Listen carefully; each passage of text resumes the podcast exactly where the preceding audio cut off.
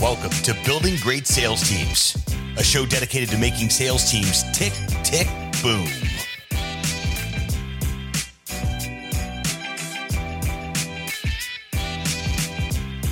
Great sales teams are not recruited, they are built block by block.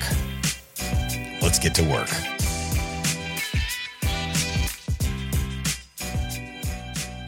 All right, guys, I'm super excited today. I've got John Highley on the podcast. Uh, to me, he's an amazing husband, father, and one of my favorite things about him is when you look at him, he just looks dangerous. You know what I'm saying? he's a big dude, tattoos everywhere, but uh, probably one of the smartest business businessmen that I know. He holds holds a licensing deal for an automotive tool.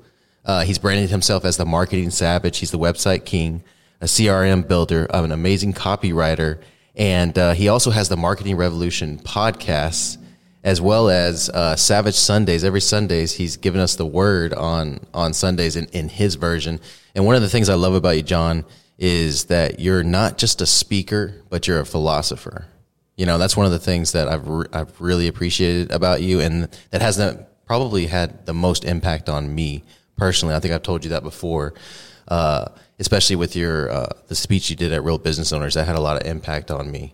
And so, like, there's a lot of speakers out there, but the philosophers are pretty rare. And one of the things I've noticed about you is you consume information and you retain it so well. And so, I wanted to go right into that, if you don't mind. Uh, start them out hot and heavy, I guess. And one of the things you talked about at the RBO Mastermind was if competition is what motivates you, then your motivation may be broken.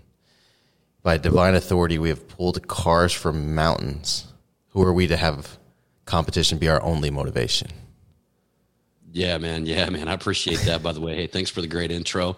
And uh, to be honest with you, I never knew that I was a philosopher until one of my mentors told me that. He literally told me, uh, uh, Keith Craft is one of my uh, one-on-one business coaches and mm-hmm. mentors. Mm-hmm. I just had actually had a uh, coaching call with him yesterday, and um, he told me one day that I was a philosopher, and, and he literally told me he's like, you know, uh, he always has his assistant on the call as well, David, and uh, you know, he's like, David, tell tell John that I do not just tell everybody this, right? And you know, he kind of like picked picked that out of me, and, and literally, I'm like, okay, well, I'm going to look into what a philosopher is, and I actually began reading. Uh, what a philosopher was. And I'm like, oh my gosh, that is me. I mm-hmm. do sit there and try to find like a deeper meaning in everything and um, you know ultimately to take a step back uh, uh, with your question about if competition is the only thing that motivates you mm-hmm. it's really a weak source of motivation because it comes out of insecurity it comes out of envy um, it, it, comes out of lack really a spirit of lack because it, it's it's not a war against flesh and blood it's not a war against your brothers and sisters out there and even if you're winning like you can win all day every day without it being a war against another human being.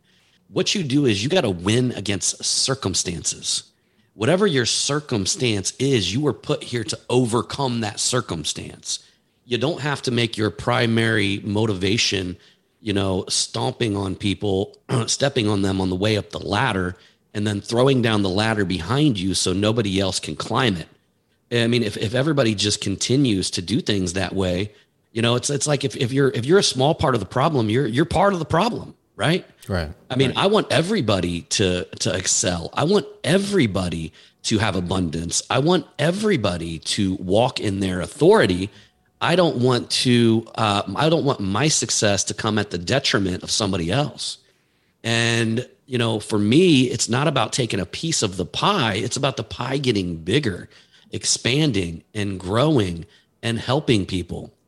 One of the things you'll notice about me, Doug, is that uh, I mean, you know that I own the Marketing Savage, and I'm friends with every single marketer that's in in our our groups and that we're associated with. Like I give them guys so much business. Mm-hmm. And we talk all the time and, and we've we've became friends. We've created synergy. We've created a, you know, if, if you will, more of like a, a syndicate with each other where we can help each other all, you know, rise higher rather than me coming into that situation, looking across the room, spotting a guy who could be potential competition with me and deciding that I was going to secretly create schemes to do anything to hurt this individual. and that low level of motivation um, puts you in a terrible place. Like you will end up uh, reaping what you sow, like in day in and day out. And, and I've talked about this that the whole reaping what you sow philosophy, it's not just what you do with your works, it's what you think. Your mind is literally like uh, soil. And every time you put a seed in that soil, you're going to get a return. So if all day long you're fueled by hate, by envy, by anger, you're just planting them seeds in that soil that are going to come back and you're going to have a hard time sleeping. You're going to have a hard time um, making making new friends because most people speak with energy. They see your energy. They see through what you say. And because of that, you're going to secretly have this shady side about yourself that appears in, in conversations, even when you try to hide it. And um, it, it, really infect, affects your, your entire environment. And everywhere you go, you end up being an individual that like you're, you're not even going to know why people are just kind of like, they don't want to be around you or why they find like, you're just going to be like thinking like, wow, I just stepped into that group of people talking and then everybody left. Like, how, how did that happen? Right. Yeah. Why, why did that happen? And you're going to start thinking these things and, and, and you won't even know why it's like uh, the people who do plan, plan wicked schemes all the time, they don't even know why they stumble. It's like they're walking in the dark. And, and, um, you know, it's, it's people like me that got to shed light on the situation. You know, they, they said that if you want to, if you want to know if anything's really right or wrong, then shed light on it. Get out there and tell people. Yeah. Say, hey, man, you know, uh, go go call your competition and tell them that you're you're doing these things to to destroy him specifically, and uh, go tell the world that you're doing that and see how the world reacts to it. And uh, I can guarantee you that there's enough people in the world that you know you're going to get one or two, and you're going to find that the people that actually support you on that are going to be the exact type of people that you don't want to be. One hundred percent, man. All right, well, we can wrap it up there that was good. That's all we need today. I think you gave us enough yeah. value in that. There's the there's five the minutes. Lesson. We're good. Yeah. No, yeah. but uh, just to just to piggyback on what you're saying, like we, you know, I'm in solar, and you know, Apex uh, in Apex, solar's become the new roofing, right? Everybody was a roofer when I joined, and now like it seems like everybody's doing solar, right? And so when I when I first joined, there was like seven or eight of us, and somebody had the idea, hey, let's create a solar chat we can all bounce ideas off each other. Now we have a uh, Apex Solar call once a month. You know, I bring in speakers and stuff, and we're constantly trading value, constantly trading value. I mean, there's over 325 million people in the U.S. Even if right. we sold someone every minute, we wouldn't even cover one percent of the population. You know what I'm saying? So, right. like, there's it, it's easy to feel abundant with knowledge and information and um, things like that inside of our group because of that that idea alone, right? And right. and you're 100 percent right. We had someone come into that, not come into that solar chat. We he started out in the solar chat, and immediately it was very like, and even in chat, you know, you're talking about person to person, you can feel that energy. Even mm in like a Facebook yeah. group chat, you can feel it too. And he and instead of giving the referral, he was like, "Well, message me, DM me." Everything had to mm-hmm. happen behind closed doors so he can get his yeah. referral fee you know and mm-hmm. after a while i just got tired of seeing that message me stuff in our chat and i was just like hey guys if you have an installer in another market and one of us wants to use him, that does not mean you get a referral fee that means you just know the guy give us the yeah. guy you know i'm saying because we're going to go and find them anyways like you're just collapsing time for us that's what we're all doing for each other give us the guy and and and uh give value to the people in the group rather than trying to make money off of every little piece of information that you have. You know what I'm saying? Yeah. That's not that's not what's preached in Apex, and that's not what we're going to do in this group. You know? Yeah. And so I hundred percent believe in that. I mean, that, you know, that is the spirit of scarcity coming coming to work, and the truth of the matter is, is that if you are in a spirit of scarcity, which which comes from fear, you know, it's mm-hmm. fear of lack, fear of, you know, losing what you have. There's all these fears associated with that you cannot be in a creative mindset when you're living in that fear. So you you can't really get in creative mode because you're always in reactive mode, and you're you're literally um, that fear causes a lot of people to be very unsuccessful because they can never really be innovative because they just go and try to kind of because they can't be creative in that fearful mindset, so they copy what uh, their competitors are doing. And if you're anything like me, like I'm planning, you know, a year ahead of time, right? Mm-hmm. So if mm-hmm. anybody copies what I'm doing today, that's fine. I, am okay with that. Let's do it. But But if you copy what I'm doing today, you're literally my exhaust because I am a year ahead. We're working on things today. Today, I'm living, uh, you know, uh, from a year ago or two years ago. And so if you copy just what I'm doing today, you're always going to be behind by a year or so. So you can't be in that creative spirit. And, um, but yeah, that's, uh, that's, that's exactly why you, they just can't associate. It's almost like, you know, uh, fear and gratitude. They can't live in the same space either. If you're ever fearful about something, just get, get some gratitude in your life. Look around. Yeah. You know, uh, be grateful for the roof over your head. Be grateful for the car, the car that you're driving. Be grateful that you have ears to hear this podcast. Be grateful that you have eyes to see things. Mm-hmm. And, uh, you know, you can always find something to be very grateful for. And fear just can't exist in that environment. Um, they just can't occupy the same space. I love it. Uh, so much of what you're you're talking about was me in my 20s. You know, and, and it's crazy because when I first started my business, it was creative mode for the first two or three years, and and turns out this is all I did, right? Yep. And then what happened was like half of my sales force, or maybe like a quarter of my sales force, got recruited away, and all of a sudden I did this, and that was to be expected. I lost a quarter of my sales force, right? But what happened is I stayed here because now I was in reactive mode. Now I was always defending, you know what I'm saying, versus creating, versus just focusing on you know beating the man in the mirror from the day before. You know what I'm saying? Yeah and yeah. uh, that really did level me out for a long time until yeah. I joined, you know, Apex, and then until I started executing on the strategies and everything, and then I and then I got back into my creative mode, and ever since then it's been night and day. Right. That that's it. I mean, and just imagine if that would have happened to you, and instead of going into a fearful uh, reactive state, you would have went into an investigative state, meaning, okay, well, why did this happen? Mm-hmm. Uh, you know, what, what's the problem? Because you know, people don't talk about this, but in business, we're always going to have correction. Yeah. Meaning that you know you, you you you hold your business down, you do the things that you're doing, you be innovative, but you should expect correction to come at certain points. Meaning that some sort of market correction happens, some sort of intercultural correction happens, something changes outside of you that affects you and causes a correction in your business, and that's just an indicator that you're you're lagging behind somewhere. Yeah. So where is it that you're lagging behind? How can you become the best at it? And how can you begin innovating today to become to have a better tomorrow? So a lot of times, you know, we're always at a fork in the road when uh, correction happens. We're either going to go down the path where we stay the same, or we even get worse, or we even tumble and, and fall and everything just implodes, or we're going to take it as a sign that, man, you know, this is great. Like I, I get the opportunity now to fix whatever's going, you know, whatever's happening here mm-hmm. that made this happen. And uh, you know, you, you just there's always two ways to look at things, and I always look at correction as just a straight up opportunity. One hundred percent. And um, yep, yep. So, and so when when when talking about that correction, you said you plan a year ahead. And yes. so what what I like about that is uh, you're able to say, hey, this is when I'm going to to execute on my correction, right? I'm going to look at the year before, yeah. and then I'm gonna I'm gonna set up the year ahead, and then I'm gonna execute on it.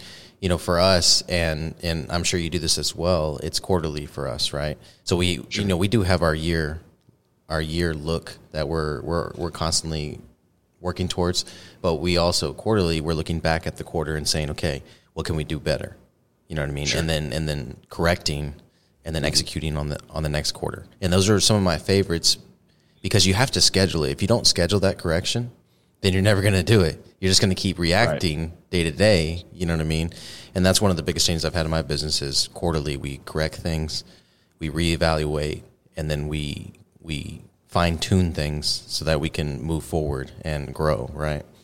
So I kind of want to pivot in in the conversation and and talk a little bit about where you're from and what your you know childhood was like because obviously so much of that shapes us in the future. And then you know I've I've heard of, one of my favorite things about you is you get you get two Johns, right? You get yeah. like you're just a, a fun guy and love to crack up. You know what I mean? But every now and then you hear something and you're like like you're on it and then you turn into the the philosopher. You know what I'm saying? I said you can only it's either one direction or the other. We're either having a lot of fun or we're having a very deep conversation, very impactful conversation. So going back to kind of like where it all started for you. Yeah, so I grew up uh, outside of Dayton, Ohio, and um, you know I, I grew up. I was abandoned by my mother at birth, and my father was in prison when I was born. So my mother was only uh, 16 years old when when she actually had me And um, so I ended up um, basically being adopted by my grandparents, who now I call my mother and my father. Uh, and you know, she was very young at that time, but I didn't realize that later on in life that this was actually through my entire life, this was going to cause something uh, that that I just had no idea that I was going that I was even dealing with at the time, and I had these abandonment issues. Mm-hmm. And um, there's something about when you're very young and you're you know you're not with your parents, and especially when my mother had left me, I, I think she was with me for about six months, and then uh, and and I actually can read it in my baby book, the letter that she actually wrote me when she had to leave. And um, so when she left me, that caused a lot of abandonment issues. I, I think I, I, was even told by my grandmother um, that I used to just, as a, even as a little baby, I would just crawl and fall. Like I wouldn't let her out of my sight, you know, because I was like, I lost right. this one. I'm not losing you, you know? Right. And um, she said that I would crawl as a little baby to the door and just scream and cry when she was using the restroom, you know, like, like just that she was out of my sight for just that moment of time um, I was very fearful. And, and I later found out that that was also as a, as a, we inherently know as children that if we're left in the wild without parents, we're dead. You know what I mean? Like mm-hmm. as human beings, we need parents for a certain amount of time to help us grow up and to help us live. And there's this inherent thing inside of us that when, when we get abandoned by a parent, that we're going to die. And uh, so I'm here chasing my grandmother around, not trying to let her out of my sight. And, and that caused like just a bunch of behavioral issues later on. Um, it, it caused a bunch of issues where I would want to leave people before they left me. So I didn't want to give anybody an opportunity to leave me, meaning that if you slighted me just a little bit, or you know, um, uh, I would just I would just walk out on you. I would forget about you, walk out on you, and be done with you because I wasn't going to give you an opportunity to hurt me as bad as I'd been hurt in the past. And I didn't really know that this was part of my identity from this issue. I mean, I literally got into my 30s before I figured this out. And this is, yeah, this is after dealing with my wife in such a way where anytime we got in an argument, I'm out the door. Like I just bolted out. I was gone, hopped in my car, left, went to the bar, did whatever I was going to do. Like I literally just, and, and it honestly caused me to have this awareness where I would never want to love people more uh, or more than they love me. So, you know, eh, how much you love me determined that I'm going to love you a little less because I'm going to make sure that you're disposable because I'm never going to let you walk out on me. I'm never going to let you hurt me again.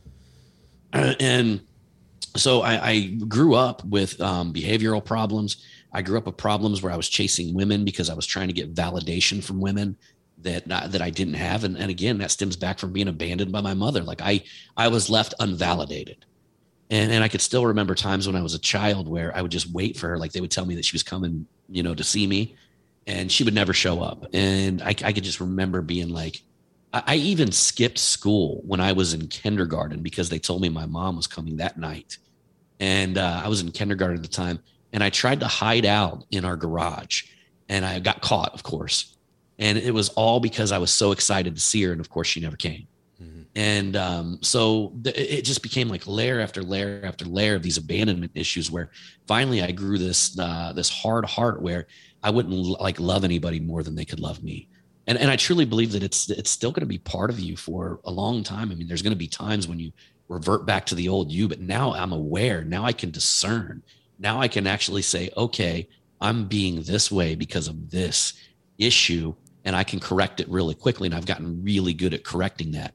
But I don't think that pain leaves you because even me just talking about it, I, I, can just feel, you know, myself wanting to to cry. You know what I mean about yeah. it. I can like really feel the pain in my heart just by talking about it. Um, I've just grown to the point now where I'm so self aware of my feelings that I can discern, properly discern whether or not they're coming from a bad place or a good place, or whether they're serving me or whether they're not and I can actually only allow the feelings to impact my actions that serve me.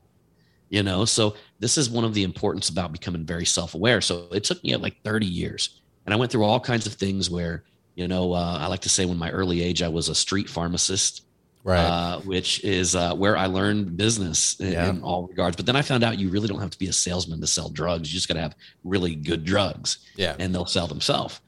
And uh, so later on, you know, later on, I'm trying to sell real things, and I'm like, "Hey, man, you want some of this stuff, dude? Are you just gonna sell this to me, or are you trying to sell me like a bag of weed or something?" Right. right? And uh, your voice so, gets real low. Yeah, Whisper. Like, like we used to sell this automotive product that you coated cars with, and I'd walk in and be like, "Hey, dude, y'all want some of this? Man, this stuff is some good stuff." you they know? start looking around. like, yeah. yeah. So, you know, little by little, I figured all that out and um, ended up opening my first business uh, uh, in 2003. Mhm. And I actually uh, went out with my family. I've always been an entrepreneur. Not only did I, you know, was a street entrepreneur, but I also sold stereo equipment when I was a kid. Um, I would even put up flyers around school. Uh, my my adopted father, my grandfather, had a very small car dealership where we would get these magazines in the mail, and he was getting wholesale rates on you know products and stereo equipments. And I would go through the master you know books, and I would put my twenty percent markup on everything. Probably could have gotten more, but at that time it was like you know if I sold something for you know a hundred bucks, I was trying to make thirty bucks or twenty bucks, right? Right. Was that a natural thing that you recognize about yourself? You just saw those opportunities, or was that something Yeah. that your grandfather know- kind of like, hey, check this out? it's this so out? interesting because they they called me like when I was a kid, they called me John the Con. And the reason why the reason why is I had a way to con my parents out of money, right? Mm. And everybody's seen it, you know. So I had this way of like, you know, convincing them to buy me things and I knew the right times when, you know, my grandfather, he liked to drink and he was a fun drinker. Like he wasn't like me. Like I I can't drink at all cuz I'm not a fun drink. You know, I go I just keep getting worse, but he was a fun drinker. I mean, he had this this was the only place Doug like I literally his garage in the back of my house where we live, this little town, this little street, this this uh in this house and it was the only place I'd ever seen multimillionaires. The all the town millionaires would come there and hang out, and all the town bums and everybody in between. I mean, it was the only time I've ever seen a melting pot of somebody who literally was homeless, uh, sitting there sanding cars for my my dad, Mhm. or buffing cars or detailing cars just to drink beer and eat food. You know, he he always had his doors open for that. So anytime you know the, anybody around town knew that if they you know they they were the town misfits and they needed Right. a little bit of work, they could come out to you know Highley's garage and they could buff and polish cars and they'd get all the beer they wanted to drink and they'd have all the food they wanted to eat. And uh, so that was the way that he the way that he did things. And then all of a sudden, you know, old Paul Poling would walk in, multimillionaire who opened up more car dealerships than than uh, anybody I know. Like he literally funded probably 50 car dealers that came in became into big brands. And um, and then Bill Poling, who owned a wrecking yard that was literally Doug. I'm not kidding you. He was doing a hundred thousand dollars a day in profit uh, just um, taking cars and scrapping the metal. And he, he he had semis just going all day long from this massive wrecking yard. And so you know I'd had guy, guys like this walking in that were in my life that were mentoring me and I was learning from. Mhm. And then I had guys in there that were like the town bums and, and everybody in between. I mean, even even my uh, my dad took a guy who was like one of the biggest town bums that there was. His name was Red Reader, and I, don't- I he's not even alive now. But uh, you know, and he literally had no place to live, anything like that. And he made him his car salesman, his lead car salesman, and he lived at the car dealership. He had a uh, little camper outside the car dealership, Mhm. and he literally lived there. And you know, that's my dad was known for. Uh, my grandfather, who I, who I call my father, was known Sure. for just he would take his shirt off his back for anybody, and he never judged anybody. So some of these guys could have been the biggest town misfits. The other guys could have been there's preachers coming in there. I mean, it, it was just a mix of everybody. I've never seen anything like it in my life, and I had the opportunity to grow up in this environment. But I would know when my my dad was had a little too much to drink and I would go and I would um I, I would you know get I talked him into buying a parakeet for me. I talked him into buying a wiener dog for me. I talked him into like a, buying a skateboard, like all these things. So people started calling me John the Con. But I, back then I was just realizing uh you know when to act and, Yeah. and, and Timing. and Timing was timing everything. and all these things, right? yeah. So, which later on, uh, you know, uh, I grew up and opened up my first business and went out and traveled to Southern California, and we opened up an automotive company, which uh, ended up uh, becoming a later on becoming a franchise. Make a long story short, ended up becoming a franchise, and then later on ended up uh, becoming a, a, a catalyst for an educational company that I opened, which later on became a catalyst for a marketing service software Mhm. um, you know, uh, and uh, uh, also events, marketing events, uh, empire that we ended up putting together in this industry where we ended up like taking over, you know, the entire the entire industry uh, with it. Mhm. And then about that time, my company, we ended up, uh, and you guys can probably relate to this. I know you, you probably don't you probably do swap out a lot of solar panels when you get hailstorms and stuff like that. Right. Well, the, the how my service based company blew up is that locally, like I was literally a one man band, you know, for the longest time until I think 2006. I was a one man band, Mhm. and uh, that was my first three years in business. And then all of a sudden, one day, my phone just started ringing off the hook, and it ended up having a hailstorm uh, locally in in the Dayton area Mhm. that ended up hitting about a hundred thousand cars. And from that moment on, I had multiple body shops. We ended up renting out an actual factory, and we we we leased a factory the size of a football field to fill all the cars that we had in it. Wow. And I happened to be already popular in the industry because I was doing education. I was already out there on some of the social media channels. You had already built your machine, and when Uh, the yeah, I had already happened, built my machine back then, the type of machine you had to build back then. right? So I was able to staff that storm. And between me and another guy, we put the whole deal together and we ended up doing over $15 million in, in damage that year. It's amazing. And, and then it just continued uh, to grow from there. So uh, we ended up growing with locations. We ended up growing in that catastrophic hail space where we would travel and, you know, mainly service, you know, our portion of the country Mhm. but um, that just continued to to grow into what it did. And then uh, you know, I kind of just like anything else, I got tired. I ended up selling it, and uh, ended up opening up a tool manufacturing company during that time as well, which I still own. And you talked about earlier, I got a licensing deal on that. Mhm. And uh, and now we went full into marketing because I was the marketer of of all of our businesses. You know, everything from you know manufacturing, from um, uh, we you know we've been in manufacturing, we've been in retail, we've been in online space, we've been in software. Mhm. You know, we we've, we've been in a little bit of everything, and uh, because of that, I got a very you know um, uh, insider look in multiple different industries on how to scale and how to grow them quick. So essentially, we got we got a template, we got a formula that we use for every other business that we have. You know, Mhm. and uh, and and I at some point I just got tired of being in that industry, and I I got out of it and moved Right. on, and uh, and now we're blowing up uh, the marketing company to to what it's becoming and what it is today. So that that formula is that something that you kind of keep close to the chest, or is that something you can share? I mean, yeah, it's a little bit different for every industry, but Maybe like at a, at a high level.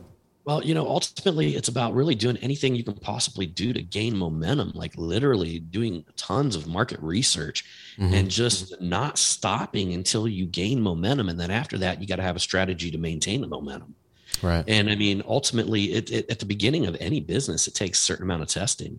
And you've got to get out there. You've got to do market research, cross market research. You got to find out what's already working out there. You've got to be able to put your creative spin on it so you stand out.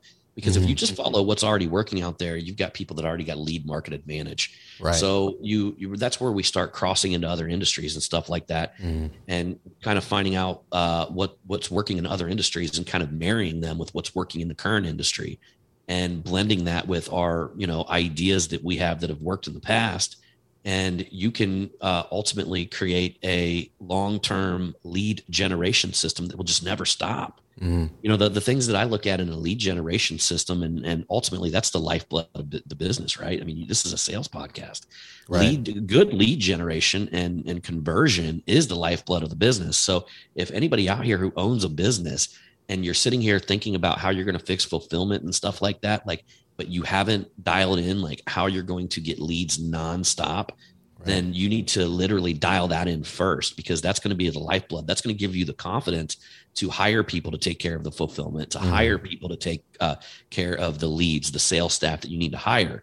The only way that confidence is built is by going after and creating a machine to c- continuously build and send you leads. And you need to get obsessed with that at the at the beginning of any business. And you, you know, there's a lot of data depending on different industries. I mean, a lot of it does have similarities and and Mhm. it's very common you know we, we look at things like how does it look on youtube because youtube is planting a seed today to make that thing grow three months from now or a year from now or two Right. years from now right so i'm i'm looking at the long term and i'm looking at the short term i'm also looking at market positioning you know Uh, how do we look when a client uh, finds us you know because the, the market positioning is key because that's what's actually going to uh, tick up your conversion rate Mhm. because I, I- have people tell me all the time they're like dude i get somebody you know a thousand leads i'm like well why would you want a thousand leads right Mhm. uh, i mean look i do want a thousand leads if they got a high conversion rate Right. of course i do but I don't want a thousand cold leads that have a real crappy conversion rate because now you're burn just me out. You're just wasting my time. Yeah. Right. So I, I, try to figure out number one, like how do we move into a market? How do we position ourselves as the authority in the market? Mm-hmm. How do we do that from multiple different angles? They call me the marketing savage because I look at things from all these different angles. Mm-hmm. I'm looking at like how can we do it through YouTube? How can we do it locally? How can we position ourselves, you know, uh, as an authority, like with a podcast, like you're doing today? You know, how does all of this look in the grand scheme of things? You know, six months from now, a year from now, because I'm not afraid to lose money for the first year you know i'm not afraid to lose money for the first year in, in a business i'll gain a portion of that money back but you know there, there's something that a lot of business owners need to realize is that most big businesses are built on the back end of Yep. that business 100%. and so if if I get a business where I can break even on conversions, meaning I can pay my sales staff, I can pay my uh, employees, I can you know fulfill, uh, I pay my fulfillment cost, all of that stuff. If I break even, now I've got a I've got a you know a, a business as big as I want. I've got a 10 million, 20 million dollar business Mhm. as big as I want to grow it because I've got the cost covered and I can make all my money on the back end with the repeat clients and the lifetime value of the customer. You know, so so I'm looking at all that stuff like what does a what does a lifetime value look like? How do we increase that lifetime value? How do we increase the conversion rate? I'm looking at that stuff all the time. How do we increase the traffic count coming in? What sources are coming in? These are things that we mind map out and we lay out and we go out there and we do it. You know what I mean? Like the key is to get out there, put a strategy together and just do it because you're going to learn more than sitting around and thinking about what you're going to do. Right. Um, uh, having then- meeting after Overthinking the whole business. You know yeah, having meeting after meeting after meeting. No, you, you, you, it's so easy nowadays to figure out how people are getting their leads. Mhm. And it's so easy to even create something that's better because, uh, look, a, a below average person can take like, look at a competitor, right? Uh, or somebody in their industry and say, wow, that's working. I can do that exactly the same, right? So now, but you don't have lead market advantage. Again, you're their exhaust, right? Because these people are crafting ideas that are a year ahead of you Mhm. a good marketer can look at that and say, wow, that's pretty cool that that's working for him, you know? And you can go look at other industries. You can take your past experience and you can put something together that's a unique identity for you. Yes, you need to do market research. Yes, you need to figure out what is working. Yes, you need to figure out where your audience is, how they're converting them. You need to know all this stuff. But you need to become be, be at the point where you can take it and you can make that system and you can shape it and make it even better see i i look for industries like that i look for industries that i look at it and i'm just like you know these guys are doing things like 10 years behind you know they're they're Mhm. five ten years behind because if they're five and 10 years behind we can take what what what is working there and we can bring it up to speed bring it up to today's technology Right. and we can just take it all to the next level Percent. One one of the things that I like that you said is, you know, that sometimes you need you need to look at the leads coming in, and it may just be a matter of increasing those leads coming in. But what I- what I like about that is is too many businesses they don't have enough data, right? Yeah. So I, I, I love data. That's kind of how I actually started out in marketing, right? I I did uh, full page newspaper campaign campaigns for uh, collectible gold sales, and we would we would run the remnant ads. I for- forgot what they're called, standby ads, right? So basically, if they couldn't fill the space, they would run our ad, and it would be full page USA Today, full page, you know, Hon- Honolulu Express, you know, and uh, it was collectible gold sales. But anyways, when I came into the business, I had a huge advantage because I had seven years of data from where to advertise, when to advertise, where the moon was in the sky at the time that they placed that ad. You know what I mean? Yeah. And so I went crazy on data for the longest time. And that was one of the foundations that I used going forward in my business. I was able to look at, you know, recruiting is big in my business, right? So I was able to see, okay, we have all this recruiting data, you know, and whenever we place ads here, we get this kind of recruit and they convert this way. And, you know, this is how many sales they get on average before they turn out, if they turn out. And then this is how many leaders I create from this group, from this ad, you know what I'm saying? And so too many too many businesses aren't putting enough money into the front end so they can have Yep. the, the, the, the data to optimize the back end. yeah You know what I'm saying? yeah. So that that when that lead comes in and it passes all the way through, you've calculated how it would pass through, and you built your business according to that. You know. yeah And so uh, I really do love what you said about that. And then also, you were talking about YouTube earlier, and um, at our last uh, RBO mastermind, we had the What's Inside guy. You know, and I always forget his name. I know he's the What's Inside guy from YouTube, right? And he talked about YouTube Shorts. So, yeah. kind of uh, capitalizing on different social media platforms, initiatives that they're putting together, finding out what those initiatives are, and then attacking them because they're giving more, more um, eyes to yep. that, right? And one of them right now is YouTube Shorts. Do you know any other ones that are out there in the marketplace that uh, we can use to get leads? Yeah, so I'm actually in the process right now. I, have avoided TikTok for the longest time, mm-hmm. and I hired one of the the world's best like TikTok experts, and um, I'm I'm now we're we're really getting to the point where we're extracting some data and understanding, you know, what it's about and mm-hmm. and and how to do it. But yes, you do got to work the algorithms. Um, there are certain times a day that you should be posting on all of these platforms. Mm-hmm. There are um, you know so you you literally got a posting window. The second thing is is that you get what you got to understand about shorts and what you got to understand about tiktok videos and is what we are really honing in right now as a company as a whole is that you the watch time on them are very important. So you got to have a good hook. You got to have a good hook and then you've got to you've got to segue into a problem mm-hmm. and then mm-hmm. you've got to go into a solution so that's how people are actually retaining the viewer for a certain amount of time. So what happens is on the shorts, you, not only do you got to focus on the exact time, the exact hashtags, because you got to put the hashtags in there. Um, YouTube's going to deal a lot with your channel. Um, you know, just the audience that follows your specific channel. Uh, we hashtag YouTube as well. I don't know how effective the hashtags are on YouTube mm-hmm. compared mm-hmm. to um, uh, TikTok, but the hashtags on TikTok are huge because that actually gives TikTok data to who they're going to serve your audience to. And a lot of times that data, TikTok, they work really well in a broad audience. Um, I actually had a meeting with, uh, I got a hold of a TikTok employee mm-hmm. and uh, had him come on board with our company and work with us on, you know, the back end advertisements of TikTok. Yeah and uh, I can't really tell you his name, but um, he's been working with us and showing us. Uh, and I was very surprised because we actually went through on TikTok with, through there. They've got um, like a backend, just like Facebook Business, mm-hmm. but it's TikTok's business version. Uh, it's like an advertisement. It doesn't have the data or the analytics, but it is simplified compared to Facebook, right? Yeah. So Facebook can get very advanced. This is very simple at this point, it's, right? Is this? I'm I'm curious now for myself. Is this something that anybody can access? Yeah, yeah, you got to okay. apply. You got to apply a bunch of things through there, and they got to verify your business and stuff okay. like that. We're still having problems. TikTok even has a marketplace where you can pay influencers to advertise for you. Nice. Uh, meaning that you can uh, you can basically give them a thousand bucks or something, and then mm-hmm. share it to their audience and things like that, right? Yeah. So um, they got a marketplace for that as well, but we're having problems. We got it. We got it basically got our business verified on the front end of the advertisement, mm-hmm. and now we're they keep denying us on this marketplace. It normally takes two weeks. But long story short, my guy in TikTok is working on it now. We put in a ticket again yesterday, nice. and he's trying to escalate the ticket and figure it out. So anyhow, I'm working with an insider, espionage, right? And I'm, yeah, I'm working with an insider in there. Look, hey man, I'm a believer. Like I find somebody, you know, I'll pay them to teach me, mm-hmm. and um, I'm just that collapses time. Like I wouldn't know the things I know about TikTok now, and and we're just getting into it. Like I said, I decided I was going to go in on it maybe uh, about a month ago.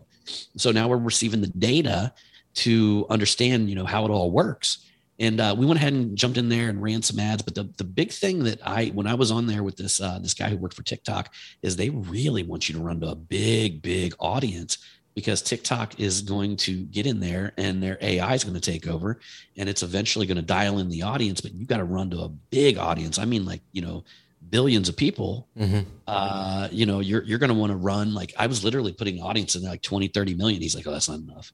Oh, that's not wow. Enough. They're not going to figure out your algorithm with that. No, that's not enough. And we scaled it up, and uh, and it works better with bigger audiences because that uh-huh. AI kicks in.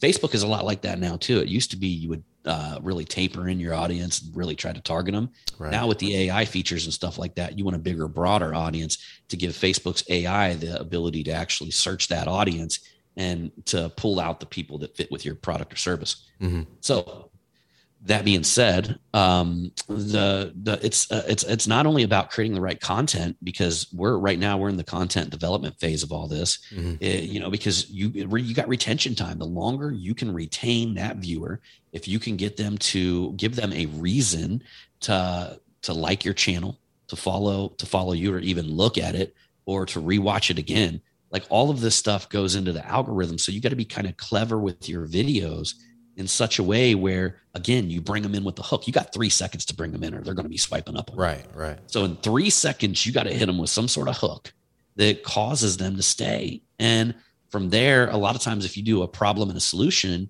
they've got to wait to hear the solution. And if you can, uh, you know, dial that in in such a way where it's very intriguing for an audience, uh, you do that now. But here's the here's the trick with TikTok, and I believe that it's going to be very popular with YouTube as well. When you find something that hits, and you find something that takes off, because what happens is, from my understanding, and I got these two experts from TikTok that I'm working with right now. Mhm. One of them is also an expert in YouTube, and um, I'm getting this, you know, up to date data between these guys. And from my understanding, is you just continue posting at these specific times a day. So, and you're going to get little engagement. You're going to be changing your content, and you just keep doing it. You just keep being consistent. Post three to six times a day on TikTok. Be consistent. Only post in the hours that you should be posting on TikTok. Mhm. And believe it or not, you want to be posting in the hours where your audience is is less likely to be there, because TikTok is going to serve it to more people outside of your audience. Okay, that So makes it's sense. Yeah. just all these weird things that you that you learn about these platforms, right? You know, and and ultimately, uh, it's about creating content that people love, that hooks them in, that causes the retention time to stay. And when something hits, you continue to do that over and over again. Mhm. So you, again, you go back to testing, and and I'm looking at what's happening not only in my industry, but I'm looking at what's happening in all these different industries, and I'm trying to put something together where you know I'm the marketing savage, right? Right. So I'm literally thinking about ideas right now with running shorts and TikToks and reels where it starts out with this savage scene of like a lion, like you know, attacking a bear or something, right? yeah. and you know Yeah, sucks them in and then yep you know what i mean and then finding out ways to hook that into what it is that i do without them leaving at that point because all of a sudden now it's a little spammy and advertising right Yeah, of course. so you, you almost got to set it up in such a way where they figure out who it is and what it is that you do Mhm. you hit your audience but you bring them in in such a way where it's very impactful at the beginning and they stay so that that my friends it's just a, it's a formula that you've got to internally create and you've got to experiment with and it's worth it because i guarantee you within the next within the next 30 days we'll we'll, we'll hit it big on one of them platforms Nice. Yeah, I you know, I was I was taking notes as you said it and it's you know, I try not to take notes during podcasts, but I need you're giving me ideas literally as we go and I'm like I've got to write this down. And then and then also obviously I want to be able to to share some shorts on TikTok Yeah. of of uh, these conversations and and reference my my editors to to, Well, and- to and those parts thing- in the conversation. another thing that adds to your post time doug is when is your audience going to be on Mhm. you know what i mean so you do have to step into that psychology like at what times are your audience going to be on Mhm. Uh, because you know if you're advertising to college kids, for instance, right? Like you know people that go to college, Yeah. you're not going to advertise them 9 a.m. in the morning on Saturday they're they've all been they're drunk from the night before probably and laying on the floor it's frat house. You know, you're not going to want to advertise to them at that, Yeah. at that exact time. So you gotta, you know, you gotta use your brain a little bit. Yeah. You gotta understand your audience, understand your clients, understand what's hooking them, and create something cool. What I love about this, Doug, is that it brings the creative mind out of you. Like I love this part of the business. Mhm. Like you get to have fun with it. Your employees get to have fun with it. To Yeah. neglect this part and just stick with all the boring stuff is just uh, neglecting something that can really bring people together in, in your company and really put together a culture of people that just want to be a part of something bigger. and they innovate too because of that. Yeah. No, it, it it definitely convicted me because my my TikTok right now is just just another place we post a similar. You know, we create reels and then we we post them on TikTok. Obviously, we we change them up a little bit for TikTok, mm-hmm. but we're we're not doing great. You know what I mean? It's just Yeah. it's just so it's there. You know, so people can can go to my TikTok and say, "Oh, he's got content. He's legit." Right. You know what I'm saying? And then that, and that's how I started out. I wasn't too worried about it. But now that I think about it, now that you're saying you need that hook in the first three seconds, I'm like, well, a lot of my my content on there are clips of uh, podcasts like this, you know. And so why don't instead of I just put it put out the clip there and it's just that person talking, you know what I mean, and and maybe some hashtags and stuff like that. Why don't I introduce the concept they're talking about in that first three seconds? Like, hey, check this out. You know, Highley's talking about how you can arbitrage TikTok. listen Right. to this, and Yep, then they go. You know what I'm saying? Because if they're on my page and if they're seeing my content, they came for me. You know, and I'm not giving them me. I'm giving them somebody else right away instead of at least introing this person. You know, and giving them the authority to to speak on on my medium. So that was uh, a, a great piece that I wanted to point out and make sure. And and everything that John's talking about, guys, this is all lead Everything he's talking about, you can turn this into lead it's, gen. it's income revenue. It's it's revenue generating activity is what it is. Mm-hmm. I, I I like to you know you can call it lead gen, but I like to call it income you know or, or income generating activity, Mm-hmm. meaning you're generating revenue while you're doing something. Right. and you know ultimately uh, you, you you've got to be respective to any platform for instance. That's why podcasts and believe me we all do it. I got podcasts i put up on my youtube channel and Yeah. stuff like that. Believe Yeah. me i do. But i know better. I actually know better. You know, you know what i mean? I just do it because i'm you know hoping a certain amount of people see it right? Whatever right? Well, it's it's it's just being omnipresent. You know what Yeah. I mean? Like you're you're but it's everywhere. not respective to the platform unless Right, you're Joe it's Rogan not. or somebody like that. Exactly. Respective to the platform, YouTube has their own format. Just go watch it. Go find a popular YouTuber and watch their videos. A lot of times they're sitting there in a certain scene and they're just intimately talking into the camera about, you know, what they're getting ready to do for the YouTube viewer. Mhm. And and then it'll move on to another scene and maybe another scene and then it'll come back to an explan, you know, an explanation. That's what that's As you're saying it, I'm like, yes, the ones that I watch, that's what they do. that's what being respective to the platform is. I mean, you, you really it's it's bigger than just uh, you know, what do I do overall, right? Because some people Mm-hmm. just got this idea that I can do one piece of content, cut it into a hundred different pieces, put it everywhere, and that's going to work. Well, at the end Mm-hmm. of the day, I guess it's better than nothing right. but anything's better than nothing. But to really fire something up and to go to the next level is being very respective to the platform, understanding what the users of that platform like, what they want to consume, Mhm. and and dialing in. I mean, shoot, we um give your audience a super secret thing right here. Install TubeBuddy on your YouTube account. So TubeBuddy is a software that blends with your YouTube channel with a Google Chrome application and you will have all the data that you've ever wanted. You'll explore how many views uh, any other channels are getting.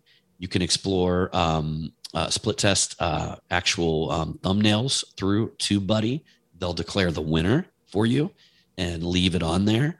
Uh, you'll be able to collect all of the data that you need on um, just uh, uh, the, the title of your video. hmm So you can go in and type in different titles of different videos, and TubeBuddy will give you the amount of searches that are done for that specific title.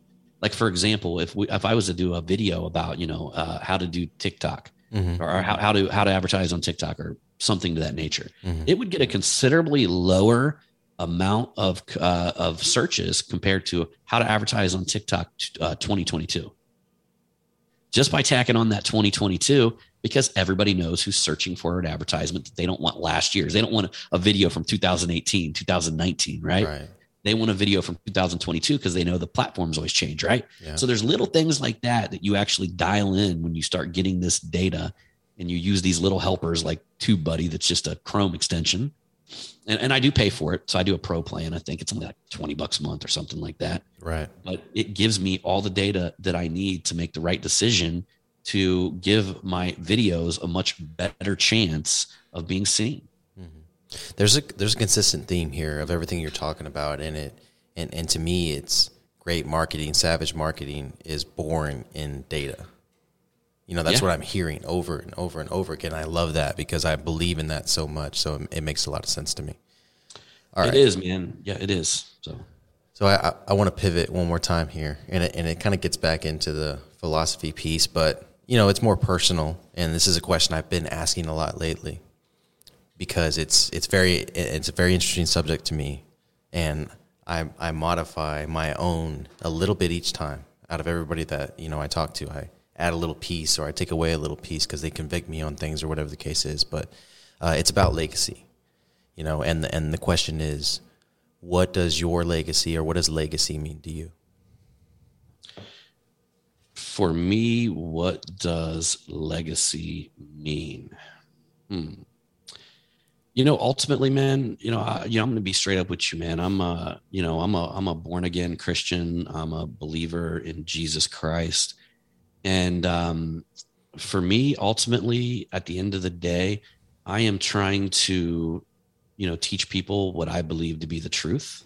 Mm-hmm. And to me, uh, when see when you when you subscribe to being a Christian, you basically subscribe to the idea that you never die, meaning that we we live forever, and that when when this physical human body dies, that you go on into heaven, and you you live eternity in heaven, right? So we we subscribe to that as a belief, and because of that, I don't really put a lot of value because in the Bible it says that um, the things you see are are not heavenly things, meaning that the physical things that you see on this earth, the the thing behind me, the uh, my desk, my, mm-hmm. the car out here, my my house that I'm in.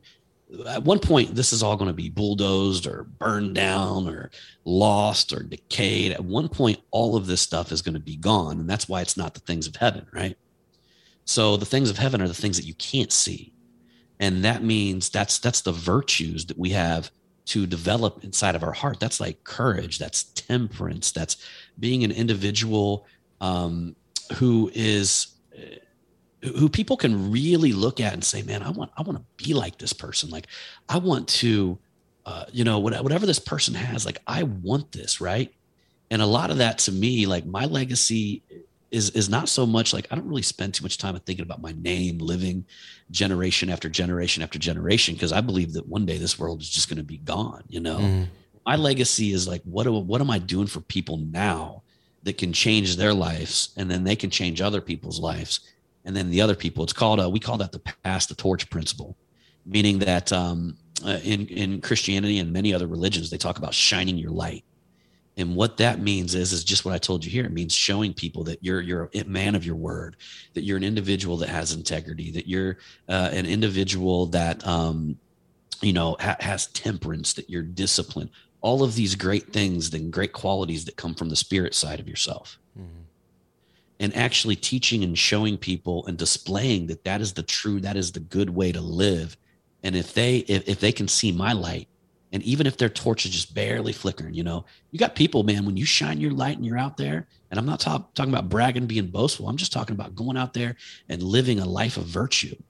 And you, you, you know, there's some people they're going to see your torch just blazing. They're going to see, you know, when you start living a life of virtue, your spirit becomes bigger than yourself. People will feel you when you walk in the room. You'll set the temperature for the room, and when you walk in, the te- people will just have to rise to that temperature you know you become bigger than who you are. And because of that you're shining your light and people see that. And you might have people that just have a little tiny flickering light right? They just barely their torch is just barely flickering man. They're barely holding on. Mm-hmm. they get the opportunity to walk up and touch your light.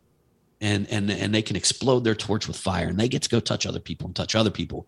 So my, my name isn't really my important part of my legacy mm-hmm. but like who i am through people is more important to me you know, because I, I believe that, that that is how we change the world. Look, you can only change the world.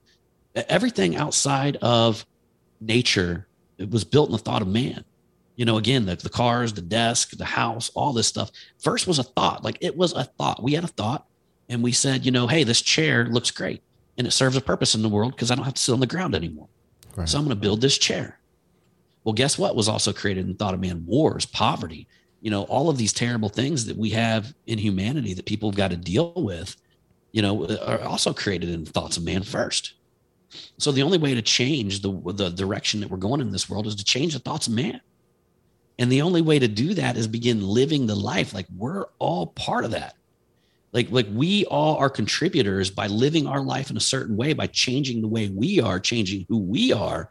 We are contributors of changing the whole so, like, just by focusing on being the best we can be for God or whoever it is, man, who, whoever that is in your life, by focusing on who we can be the best we can be and showing people that we're, we're effectively we're changing the world. And I want my legacy to be more about that than you know specifically my name or anything like that. Well, I got to tell you, John, you're you're living that, you know, because you've done that for me. You've exploded my torch before and I, and I see you do it when we are in the same rooms together, and when you walk in, hundred percent that is happening. So keep doing what you're doing, brother. And uh, it's been an honor to have you on this podcast. I mean, ending that way is is too right. you know what I'm saying? Uh, if people if people want to reach out, they want a word. they need marketing, you know what I mean? Um, any of that stuff, uh, where do they reach out to you at? Uh, you can either head on over to marketingsavage.com or you can also join our community on Facebook, Marketing Savage, the Facebook group. 100%, brother. We'll include those those links in here. Wanted to thank you so much again for coming on to the show. It's been uh, it's been an amazing honor. Thank you. All right, brother. I appreciate you, Doug. Let's get building. Thanks so much for tuning into this episode of Building Great Sales Teams. We sure do appreciate it. If you haven't done so already, make sure you're subscribed to the show wherever you consume podcasts. This way you'll get notifications as new episodes become available. Remember, great sales teams are not recruited, they are built block by block.